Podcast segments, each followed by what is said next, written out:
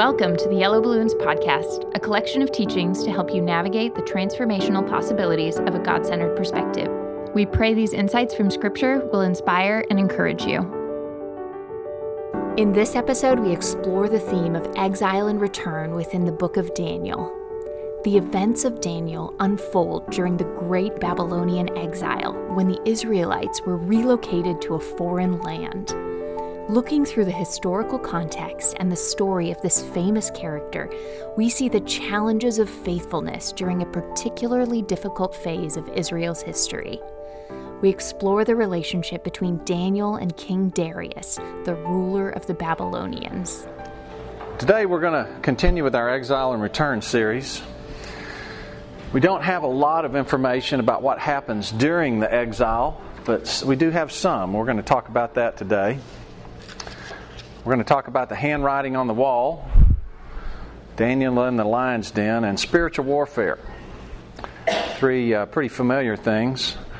And you know, I think it's interesting to note that we don't have that much information about, let's say, Jesus as he's growing up, Peter and John as they're growing up, um, the exile, everyday life. Well, what we have mostly in the Bible is information about what happened something significant took place in terms of change. And I think if we think back our, in our lives, big changes are usually where big growth takes place, whether it's just something like going from grade school to junior high or getting married, having children, um, a tragedy or an unexpected success. In every case, it really brings uh, difficulty into our lives because we have to deal with this change. And today we're going to be seeing some of the things that took place during this exile period, but still significant in the life of uh, these people. Just to give you the historical context here in terms of timeline, we are we somewhere back here 700 uh, BC or so. We've got Hezekiah and Isaiah prophesied during the time of Hezekiah. We're going to we're going to look at uh, some Isaiah today. Uh, and Isaiah, of course, is, is, talks about a lot of things, including the Messiah coming. Uh, but he also talks about this uh, uh, impending exile that's coming and the return. And of course, they tend to mix all these different exiles and returns in. We've talked about this meta narrative that there's this exile and return, big story, exile from the garden, return back to the garden. And then within that, a lot of exiles and return. And we can even have it in our personal life uh, if, as we stray away and, and come back in repentance. And then we had uh, 605 BC, we had the first deportation to Babylon of Judah. Back here in 722 BC, we had the Assyrian captivity of uh, northern part of Israel, uh, which is now Samaria or becomes Samaria. And Judah is spared during the time of Hezekiah and then his immediate successors. And then in 605, you have the first Babylonian captivity, and Daniel likely is deported during that time. And he goes through a big change because all appearances are that he becomes a eunuch, which would be a real material change for a young man. Um, 597, the eunuchs ran the whole Persian Empire. Uh, 597 are these Eastern empires. The, there's another deportation, and this one Ezekiel goes in. And then in, and then in 586, you get the destruction of Jerusalem, and Jeremiah is uh, prominent during this, and he stays in Jerusalem during this time, although he's kind of captured and taken to Egypt. And this is when the temple's destroyed. All of the artifacts in the temple are taken to Babylon, and the um, uh, walls are breached. So then uh, Jeremiah prophesies that this exile will take place for 70 years, and then there'll be a return. Uh, and this is in Jeremiah. And then in 539, the Persians defeat the uh, Babylonians. So let's look at that event. 539, the Persians defeating the Babylonians. Let's go to Daniel chapter 5. Daniel has been a uh, key figure in the administration in Daniel chapter 5. During the Bab- Babylonians, he was, a, he was a big deal during the Babylonians, and he's kind of been forgotten, we'll see here. Belshazzar The king made a great feast for a thousand of his lords and drank wine in the presence of the thousand. While he tasted the wine, Belshazzar gave the command to bring the gold and silver vessels which his father Nebuchadnezzar had taken from the temple which had been in Jerusalem. So he's referring back to this episode in 586 where they destroyed the temple and took the artifacts, and now his grandson here is taking the artifacts, and now he's going to bring them in to his banquet. Um, that his uh, concubines and his wives and his lords and king might drink from them. Verse 3 Then they brought the gold vessels which had been taken from the temple of the house of God, which had been in Jerusalem, and the uh, king and his lords, his wives, and his concubines drank from them. They drank wine and praised the gods of silver, bronze, and iron, wood, and stone. In the same hour, the fingers of a man's hand appeared and wrote opposite the lampstand on the plaster of the wall of the king's palace. And the king saw the part of the hand that wrote. Then the king's countenance changed, and his thoughts troubled him, so that the joints of his hips were loosened, and his knees knocked against each other. The king cried aloud to bring in the astrologers, the chief of uh, uh, the Chaldeans, and the soothsayers. The king spoke, saying to the wise men of Babylon, Whoever reads this writing and tells me its interpretation shall be clothed with purple and have a chain of gold around his neck, and he shall be the third ruler in the kingdom. Now all the king's wise men came, but they could not read the writing or make known to the king its interpretation. Then Belshazzar was greatly troubled his countenance was changed. His lords were astonished. The queen, because of the words of the king and his lords, came to the banquet hall. She wasn't apparently invited. Uh, and it might be uh, that this is his grandmother. The queen spoke, saying, O king, live forever. Do not let your thoughts trouble you, nor let your countenance change. There's a man in your kingdom in whom is the Spirit of the Holy God. And in the days of your father, light and understanding and wisdom, like wisdom of his gods, were found in him. And King Nebuchadnezzar, your father, your father the king, made him chief of the magicians, astrologers, Chaldeans, and soothsayers. Inasmuch as an excellent spirit, knowledge, understanding, interpreting dreams, solving riddles, and explaining enigmas were found in this Daniel, whom the king named Belteshazzar, now let Daniel be called, and he will give the interpretation. Then Daniel was brought in before the king. Now he's probably 80 years old or something like that at this point in time. Now, let me just give you a little bit of uh, things we know from history that's happening during this episode. So, they're having this big banquet, and we know from Herodotus that uh, what was what was taking place while they're having this banquet in 539 is their city is surrounded by the Persians. The Persians are, and, and the the uh, city of Babylon had the river Euphrates actually routed through the city, so they couldn't be uh, they couldn't be besieged and uh, starved out for water. Okay, so it, the arrogance here is pretty uh, enormous that they're having this big banquet while they're being surrounded. Okay, so um, verse 13 then Daniel was brought in before the king. The king spoke and said to Daniel, Are you that Daniel who's one of the captives from Judah, whom my father the king brought from Judah? I've heard of you that the Spirit of God is in you, and that light and understanding and excellent wisdom are found in you. Now, the wise men, the astrologers, have been brought in before me that they should read this writing and make known to me its interpretation, but they couldn't give the interpretation of the thing. And I've heard of you that you can give interpretations and explain enigmas. Now, if you can read this writing and make known to it me the interpretation, you shall be clothed with purple and have a chain of gold around your neck, and shall be the third ruler in the kingdom. Now, if you knew what David, Daniel knows that the interpretation is, uh, this response makes a lot of sense, what he says here. Then Daniel answered and said before the king, Let your gifts be for yourself, and keep your, give your rewards to another, yet I'll read the writing to the king and make known to him an interpretation. O king, the Most High God gave Nebuchadnezzar, his father or grandfather, your father a kingdom and majesty, glory and honor. And because of the majesty he gave him, all peoples, nations, and languages trembled and feared before him. Whomever he wished, he executed. Whomever he wished, he kept alive. The power of life and death was in the hands of Nebuchadnezzar. You can't get much more powerful than that. And this is all nations, he says. Whomever he wished, he set up. Whoever he wished, he put down. He was all powerful. But when his heart was lifted up, and his spirit was hardened in pride, he was deposed from his kingly throne, and they took the glory from him.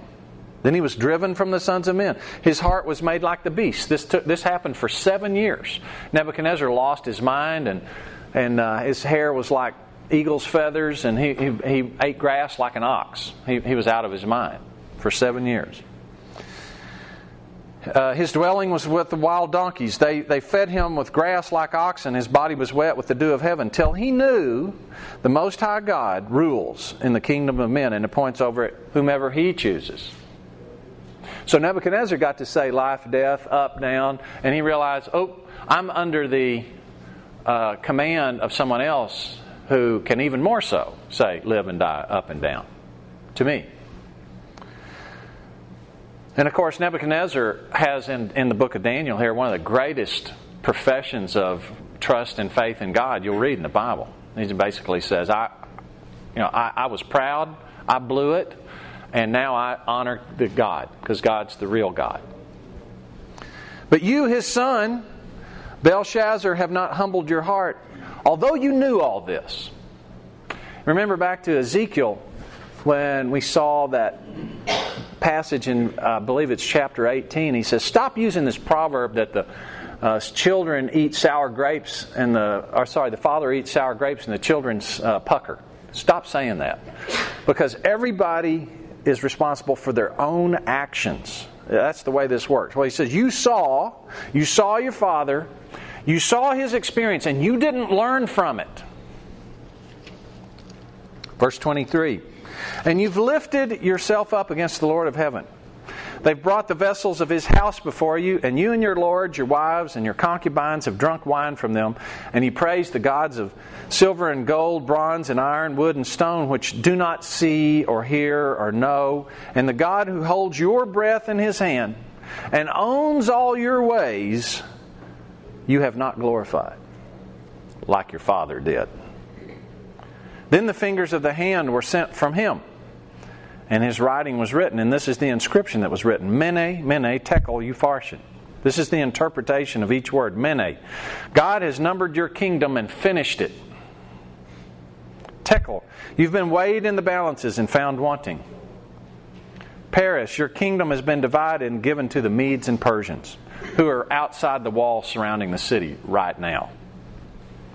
Then Belshazzar gave the command. They clothed Daniel with purple, gave a chain of gold around his neck, made a proclamation concerning him that he should be the third ruler of the kingdom. And that very night, Belshazzar, king of the Chaldeans, was slain. And Darius the Mede received the kingdom, being about 62 years old. What the Persians did is they diverted the river Euphrates out into a marsh and the level of the river went down enough where the soldiers could wade through it under the wall. And they came up into Babylon at night, and they apparently knew this feast was some kind of a ritual they had, knew it was going on. They came up and took the city basically without a fight. Belshazzar was killed that very night. Well, this is fairly stark. You go from a kingdom in one in, in a short period of time, you go from a kingdom 586 that is ruler over all the earth that has a king that says live and die, up and down, whatever happens, he goes. And a few short years later, uh, it's overthrown completely. And God says it's because of pride. You thought way too much of yourself, so I just toppled it over. Well, um, if you're Daniel and you're 80 years old and you've come out as a youth and you've been made a eunuch, that's certainly a change of life that uh, probably was very difficult. As you know, Daniel uh, took it in stride and said, I trust God, even to the point of, of uh, separating himself with uh, food and saying, I don't want to eat the Chaldean food. And then you go through the Babylonian University, a three year intensive program where you learn the Chaldean language and literature, which means you're going to be completely indoctrinated with the Chaldean uh, worldview. And you get your final exam, and you're, you and your friends are 10 times better than everybody else. An oral exam before the king, who can say, I don't like you, go chop his head off. Little pressure there. And they're 10 times better.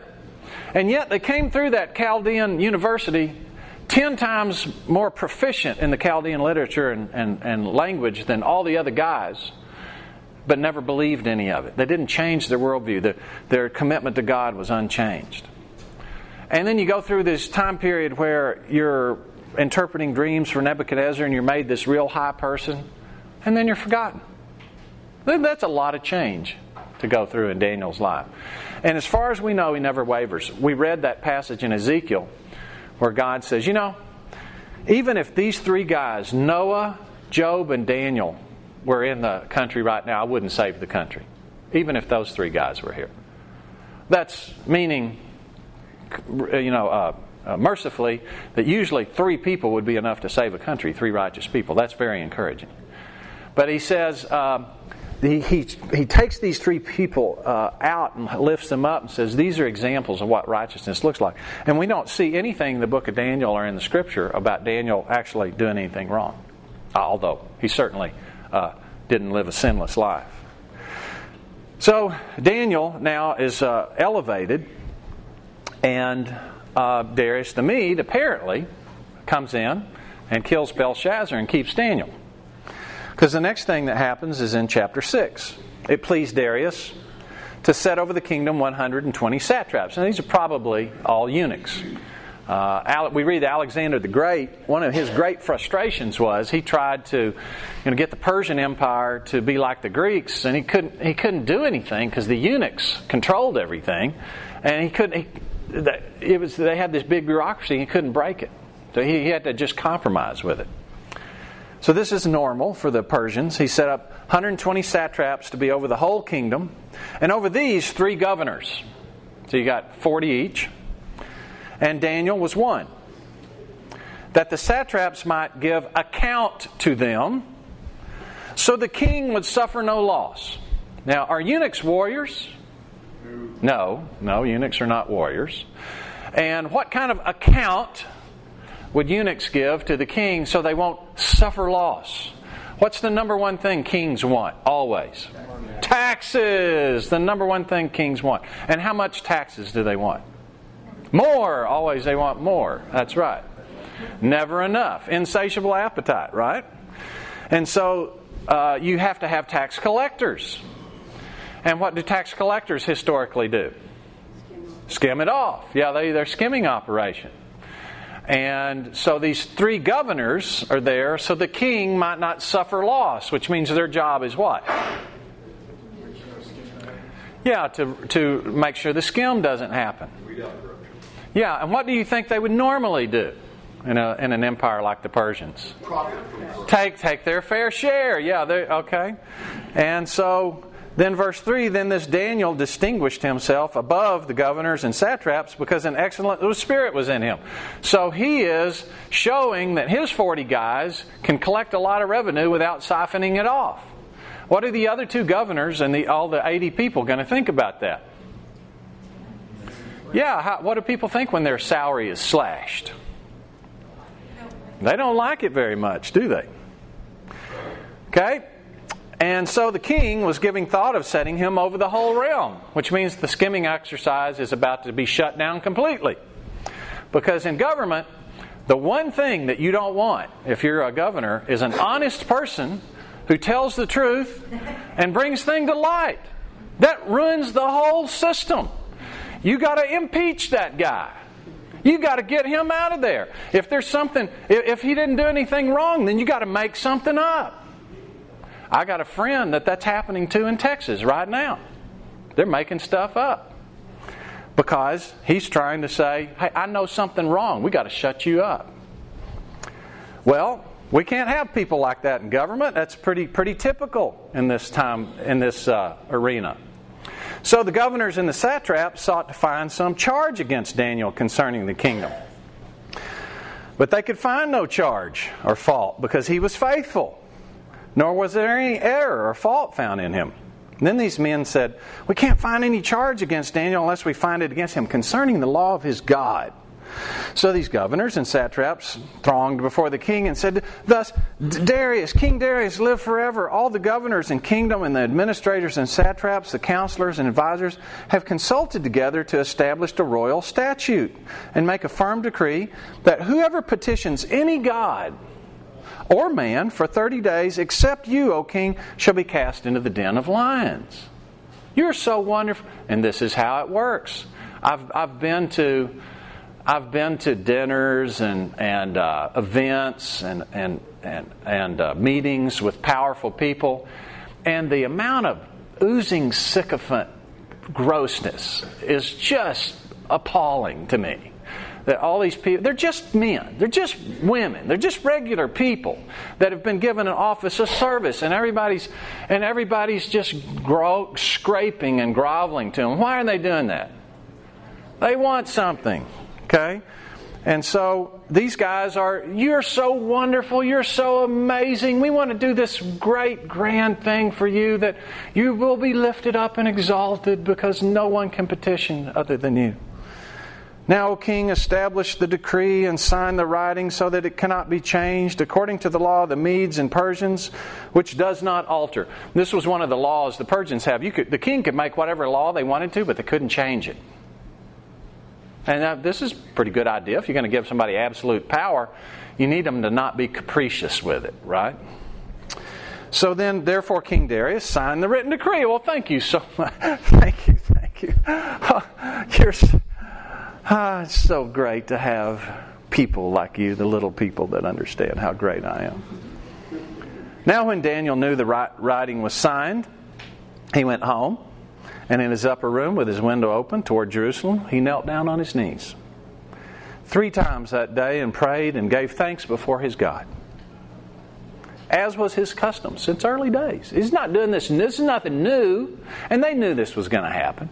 They're depending on the honesty and the integrity of, of Daniel to trap him. I have another friend who's uh, involved in a kangaroo court type situation, and he was charged for something. Uh, and this, uh, we have a body called the Ethics Commission in in uh, Texas, ironically named. And uh, they brought him up, and they they said, we, "We don't have any evidence. We want you to testify." He said, "I'm not going to testify." And they said, well, we're all flummoxed. What do you mean you won't testify? You, you won't, we are counting on your integrity to find some reason to, to uh, fine you. And I'm not going to testify. But we have witnesses. We want to put on our we want to put on our witnesses. No, no, we can't do that. We're going to recess the hearing. Got to go find some. Got to go find some things wrong about you. It's human nature we're talking about here. Then these men assembled and found Daniel praying and making supplication before his God, and they went before the king and spoke concerning the king's decree. Have you not signed a decree that every man who petitions any god or man within 30 days, except you, O king, shall be cast into the den of lions? Seized your law. The king answered and said, This thing's true according to the law of the Medes and Persians, which does not alter. So they answered and said before the king, That Daniel, the one who's given you all the extra tax revenue, who is one of the captives from Judah, does not show due regard for you, king, or for the decree that you signed, but makes his petition three times a day. And the king, when he heard these words, was greatly displeased with himself. Why? He knows these guys, he knows their heart, and he's like, oh, God, they got me and set his heart on Daniel to deliver him, and he labored till the going down of the sun to deliver him. So he got all his lawyers in, find a loophole. He got all of his counselors in. We got to get Daniel off of this. These men approached the king and said to the king, No, king, it's the law of the Medes and Persians. It's the law. You have to follow the law, king. So we've gone from, You're so wonderful, you're so amazing, we want to. You got to follow the law, king. Oh, man, Darius is so ticked at himself, at himself, because he let himself get sucked into this with flattery. And, it, and it's likely, according to the reading I've done, that this was a sub king, that this was a king of a realm and there was a greater king elsewhere, Cyrus. Maybe not, but that's, that seems to be the case. So perhaps there's some authority that can actually enforce this law. This teaching will continue in the following episode. Thanks for listening to the Yellow Balloons podcast. If you want more information on adopting a God centered perspective, visit our website at yellowballoons.net. And if you have any questions related to what you just heard, we would love to hear from you. Please email us at contact at yellowballoons.net. Thanks for listening.